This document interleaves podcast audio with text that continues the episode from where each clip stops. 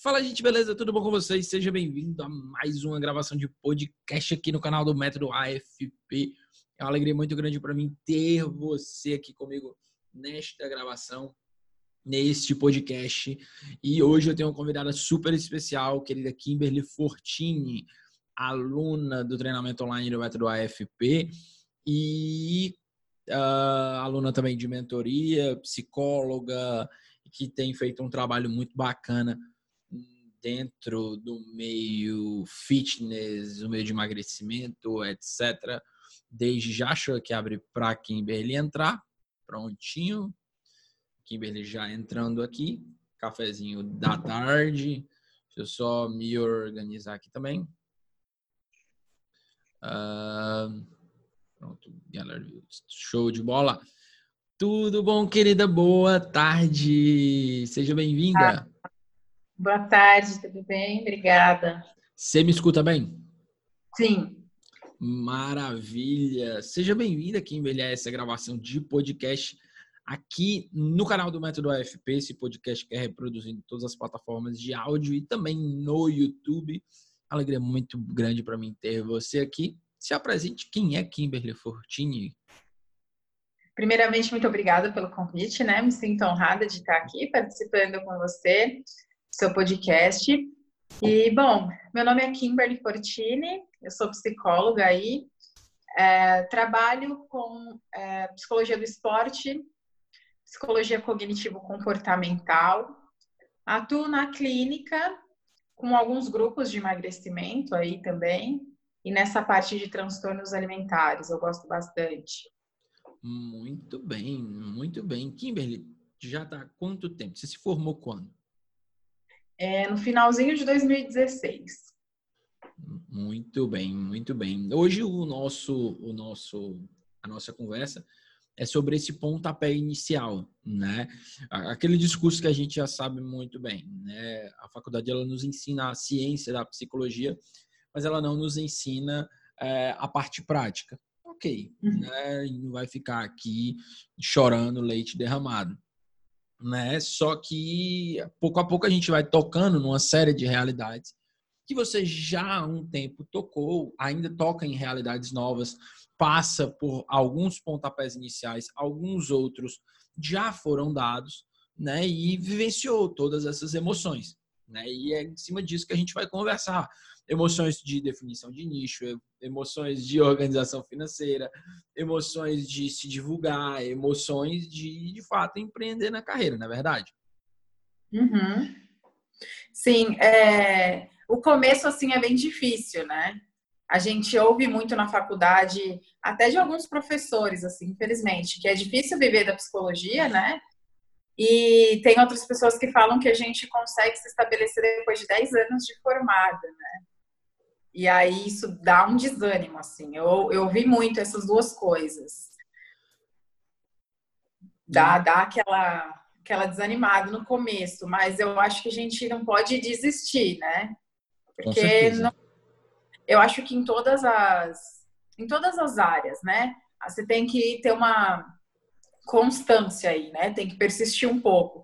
Porque se na primeira se na primeira barreira que você tiver aí, você desiste e tentando outras coisas, aí você nunca vai, vai conseguir ficar firme numa, numa carreira só, né? E é engraçado, sabe, Kimberly, porque o que é estabilizar, né? Assim, quando tu ouvia dos professores isso, ah, não, leva 10 anos para você se estabilizar. O que é se estabilizar? Né, por exemplo, o que é que tu entendia quando eles falavam isso? O que é se estabilizar? Bom, eu entendia que era você viver da psicologia sei lá, ter é, ser conhecido, né, ter vários é, clientes ali na, na, clínica, conseguir ter um bom salário para pagar sua conta e viver disso. É isso que vinha à minha mente, assim.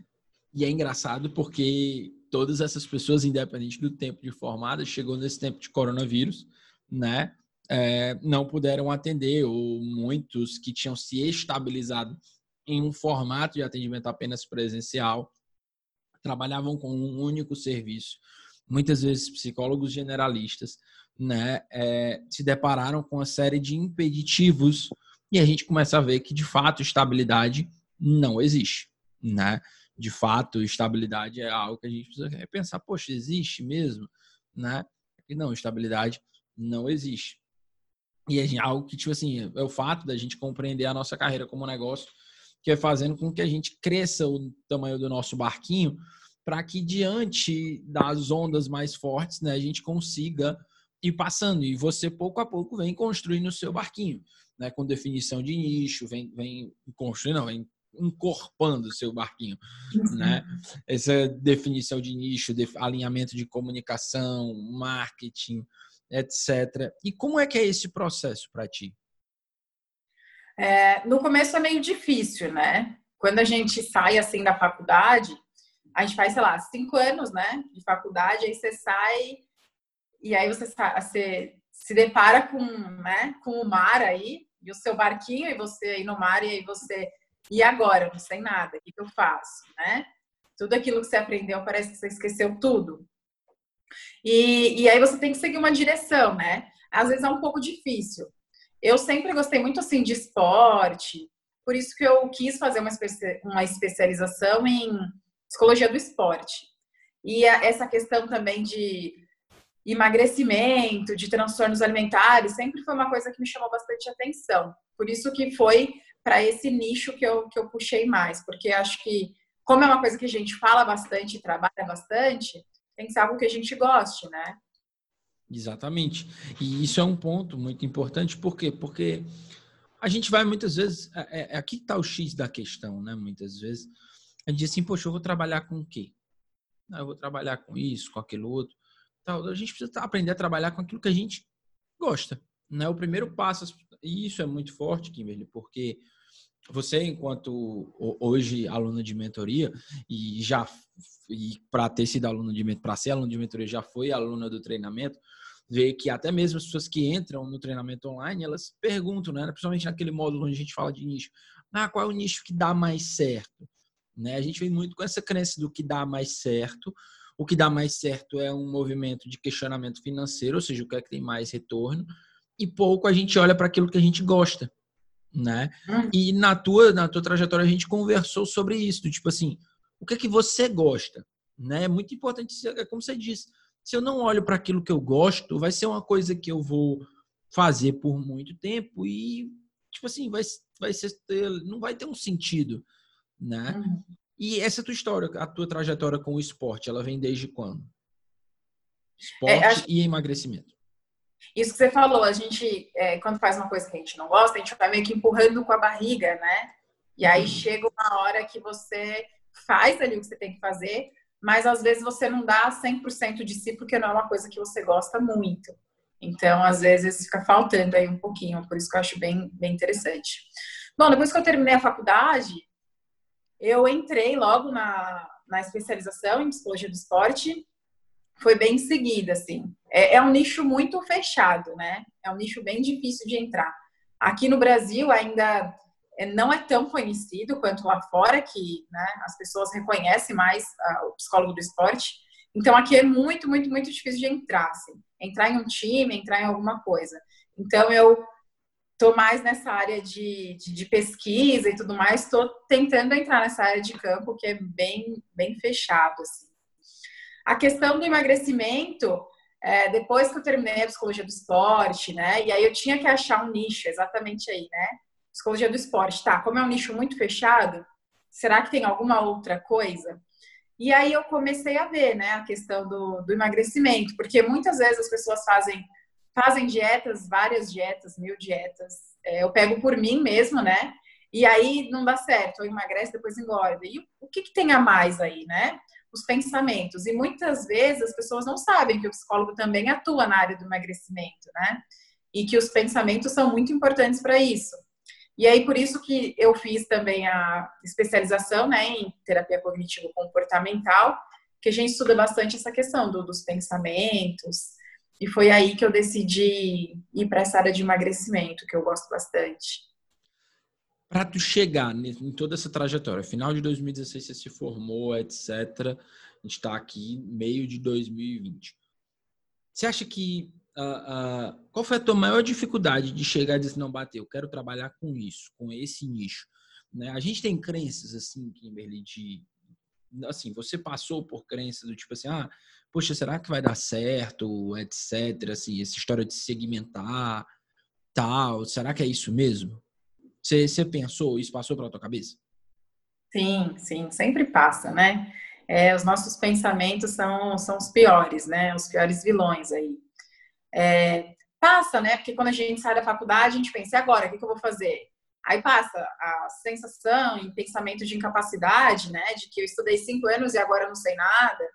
Quando a gente começa a atender os primeiros, os primeiros pacientes aí, né? Você acaba pensando, nossa, é, eu não sei nada, o que, que eu vou falar e como que vai ser ali, né? A relação paciente terapeuta. E, e é muito difícil, sim. Já passou várias vezes. Quando eu tentei, né, psicologia do esporte, eu vi que era um, um, um mundo muito difícil de entrar quando eu entrei em contato com vários psicólogos do esporte, de, de vários é, segmentos, né, vários times, vários esportes, uhum. e, não tive retorno, ou os que tive foi bem superficial, assim, dá sim, realmente, aquela desanimada. Mas é aquilo que eu falei no começo, se a gente desiste, aí a gente nunca consegue chegar ali no objetivo, né? Tem que ir persistindo. Mas às vezes parte, sim, o desânimo. E isso que você fala é, é uma coisa muito importante, sabe, Kimberly? Porque, veja bem, né? A gente da, da, psicologia, a gente quer ali começar uma coisa e ter resultado já no dia seguinte. Sabe o uhum. que, sabe que eu acho tão interessante assim? Ontem, ontem foi ontem, hoje ontem. Ontem eu estava conversando com uma psicóloga, né? E ela chegou para mim e disse assim, Marco, é porque você sabe, né? A gente está na situação do, do, do corona, etc. e tal e dentro de um outro negócio que eu tenho, né? Eu queria saber se você consegue é, é, ver uma melhor condição para gente, né? E tal, porque assim eu não queria, tipo assim, vai que vem outra coisa, né? Vai que vem outra coisa que despenca tudo isso e tal. Ela rodou, rodou, rodou, rodou, rodou na conversa comigo e eu disse assim, olha, deixa eu te contar uma coisa. Né? E eu entendi o cara que ela queria dizer que ela queria, na verdade, ela não queria assumir o risco. Né? Eu disse, olha, veja bem, todo negócio tem um risco. Não é porque, por exemplo, você vai lá e loca sala e tal, etc., que você não tem um risco. Né? Não é porque você começa a trabalhar de casa que você não tem um risco. Né? Empreender, você começar, você chegar lá, dar a cara a tapa, tem um risco. Né? O risco de você falar alguma coisa, isso é muito alto, né? De pessoas que vão concordar, pessoas que não vão concordar etc. De pessoas se identificarem, pessoas não vão se identificar, tal. E eu trouxe isso para ela, disse, olha, acho que o que vai te fazer crescer não é né, o, o, o medo do risco, mas é o cálculo do risco e o se lançar. Né? É muito, tipo assim, é muito confortável você querer um mar calmo todo dia. Né? Uma ilusão muito grande você querer um mar calmo todo dia. E aí, pouco a pouco, à medida que você vai galgando, né, você vai percebendo que as coisas, você vai tendo, vai adquirindo habilidades, vai aprendendo a lidar com o público, né, vai adquirindo habilidades que você nem pensava que, que precisava saber, né, nesse começo para começar, etc e tal, né, enfim, e tem o risco, né, tem o risco, só que a gente vai quer tentar uma vez, sei lá, quer fazer uma proposta para uma empresa uma vez, e já acertar de cara e de preferência já ter aí um, um resultado financeiro expressivo, né? A gente quer ali, não, com duas tentativas, ah, não, né? Sabe? Uh, uh, na verdade, eu tô para voltar com o discurso, na verdade, porque é um discurso muito cheio de crenças, esse que os professores dizem, ah, você precisa de 10 anos para uhum. se estabilizar, né? Tá bom, tudo bem, você não precisa de 10 anos, você precisa de menos, você precisa de trabalho, você precisa de constância, né? Você precisa estar focada. Olha, desde, pelo menos desde quando eu te conheci, Kimberly, uma coisa que você não faz é parar. Você, é, você, de todas as minhas alunas, é uma das que mais tenta, né? Ah, tenta aqui, tenta ali, às vezes dá uma desanimada, mas vai, tenta, alinha, sabe? E aí vai fazendo fluir, pouco a pouco você vai ali tendo um, um, um vai construindo a tua autoridade a partir da constância, porque é isso, né? Porque é isso, você é, você está construindo o teu castelo, né? Pouco a uhum. pouco. Agora, se você constrói uma parede, vai, puf, derruba, diz assim, ah, não, construí uma parede. Nunca tive experiência de subir parede. Eu começo a subir uma, é porque eu botei um tijolo errado, aí de repente ela cai, eu vou e desanime, não quero mais fazer nada, aí fica complicado. Né? Recentemente você estava me falando que se comprometeu em dar a cara nos stories todos os dias. Né? Como vem sendo essa experiência de todos os dias, independente se tem resposta à caixinha de perguntas, se não tem, né? Como é que é esse começo, esse começo nesse setor? É, para mim é difícil, assim, né? Essa questão de, de tentar e tentar e tentar, a gente acaba pegando experiência, né? E aí a gente acaba, deu certo, ok, ótimo. Se deu errado, a gente teve uma experiência, deu errado e vamos tentando de novo, né? É, essa questão dos stories para mim realmente é bem difícil. É, eu faço todos os dias, já tem quase um mês. Eu vi uh, uma diferença em mim, né? Porque no começo eu ficava bem travada, agora eu já já falo um pouco melhor, assim, né? Às vezes eu vou ver, já tem vários é, pontilhadinhos, assim, de várias histórias. Eu falo, nossa, falei tudo isso, né? E no começo realmente foi difícil, porque eu não falava tão bem. É, não que eu fale tão bem hoje, né? Mas já tá um pouquinho melhor. É, quando coloca várias caixas de perguntas, às vezes as pessoas não respondem, né? Mas já tô mantendo a constância, né? Tô insistindo, insistindo. E agora tem pessoas que perguntam, tem pessoas que mandam as perguntas, eu respondo. Eu já tô vendo uma uma resposta. Acho que é aquilo que você falou, né? É, não basta a gente a gente quer fazer uma coisa que é o resultado para ontem, né? E é aos poucos, mas às vezes a gente não tem essa paciência de esperar, né? E aí a gente acaba é, parando de fazer o que estava fazendo porque não tem essa paciência. Mas realmente tem que ir devagar e tem que ter uma constância aí, que é o que eu tô me tentando fazer, assim. E é engraçado que você disse que não fala muito bem. Imagine se você falasse melhor, né? Mas é, e é muito disso. Muitas vezes a gente precisa é, é, perceber mais os nossos, os nossos potenciais, muitas vezes eu digo uma crença, outra que a gente tem é de se diminuir, né? A gente se uhum. olha também assim muito pequeno, não valoriza aquilo que a gente é bom, né? Muitas vezes a gente acha poxa, eu não sou bom, em... é, você não ser bom em uma coisa não significa que você é ruim em todo o resto, né? E isso também ajuda na própria definição do nicho nesse começo. Começa com aquilo que você sabe, né? Dá uma melhorada naquilo que você vê que não não não te investe muito é, um, no próximo, no final do mês, né, vai ter o Psicologia Sem Fronteiras Digital, evento organizado pelo Bruno Rodrigues. E uhum. nesse evento, né, um, a minha palestra, como vai ser digital, já mandei a minha palestra, e lá eu falo disso, né, do passo de você montar um negócio, etc, em psicologia. Às vezes a gente não precisa começar a investir no dinheiro direto, né? Boa parte disso é você investir em atitudes, né? Começar a melhorar naquilo que você já tem ali, a tua atitude, como essa atitude que você fez Chega lá, pô, eu já tenho um celular, né? Eu tenho um perfil. Aqui, eu falo disso, então eu vou bater na tecla todos os dias isso e vou insistir. Vou passar para o próximo passo quando eu tiver perfeito aqui. Né? Mas não, muitas vezes a gente quer começar. O tema desse nosso episódio, né? Começar. Né? O pontapé inicial. A gente não. A gente dá o pontapé inicial já quer que acabe logo o jogo.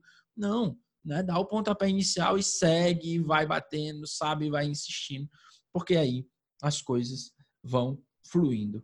Kimberly, eu queria aproveitar para te fazer uma pergunta, né? Assim, se tu pudesse dizer assim, poxa, quais foram os teus três maiores medos nesse começo, né? Tipo assim, medos mesmo. E como você fez para superá-los ou tem tentado superá-los, estratégias que você tem utilizado para tentar superá-los e ser uma pessoa mais constante? Hum. É, um dos medos, assim, de quando eu saí da faculdade foi de, ah, eu fiz cinco anos de faculdade e não vou seguir a profissão, assim. Tem muita gente, né, que faz aí cinco anos e não, é, depois muda de profissão, vai por uma outra que já, já trabalhava ou alguma outra que a rentabilidade vem mais rápido. E eu tinha muito esse medo, assim, de, ah, perdi, né, perdi, sei lá, cinco anos da minha vida estudando e agora vou para outra profissão tinha muito medo, isso quase aconteceu comigo, né? Porque eu tinha um outro trabalho e que agora, depois dessa quarentena, né? Aí que eu me joguei de vez aí na, na, na psicologia mesmo.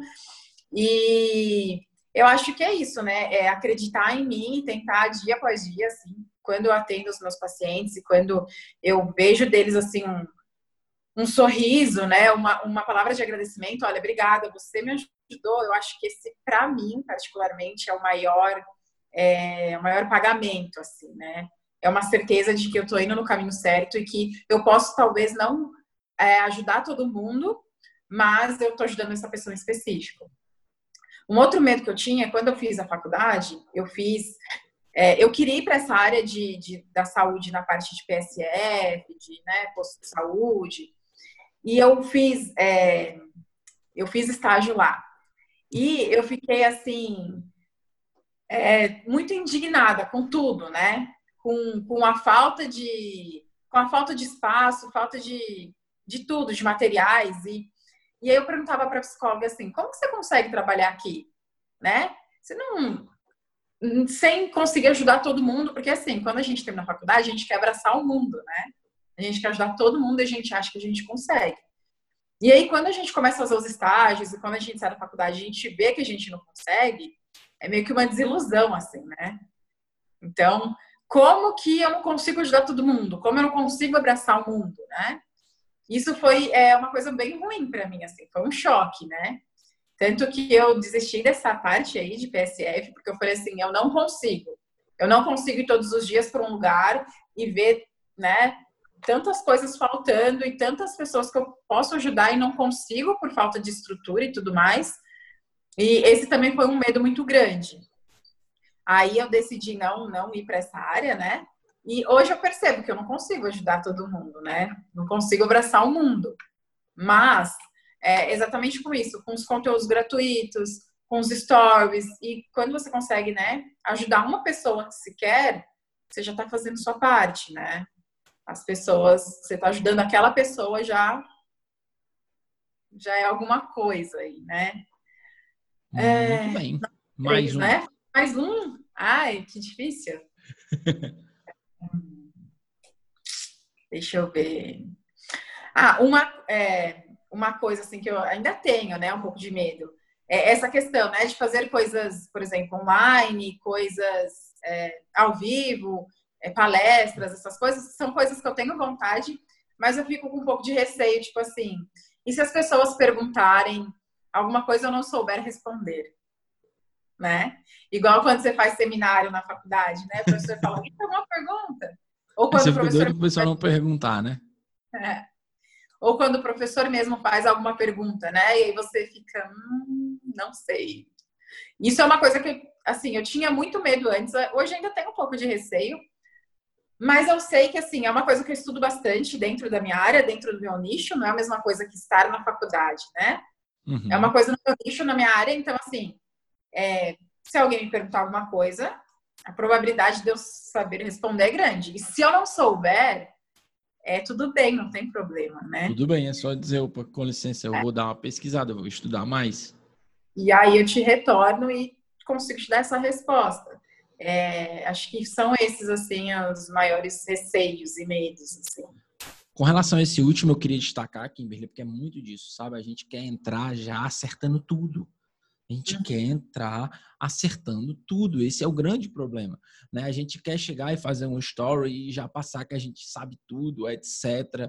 E, na verdade, eu tenho dito, um grande medo que impede as pessoas de começarem é um amor próprio, assim, excessivo do tipo, o que, que vai acontecer se as pessoas né, me colocarem numa situação difícil, né? E eu não souber, vou buscar aprender, uhum. buscar aprender. Tipo, o que que acontece, sei lá, se eu estou no meio da navegação e o meu barquinho balançar, eu vou trabalhar ali para segurá-lo, para mantê-lo é, de pé, né? Para mantê-lo de pé, né? E é isso, é isso.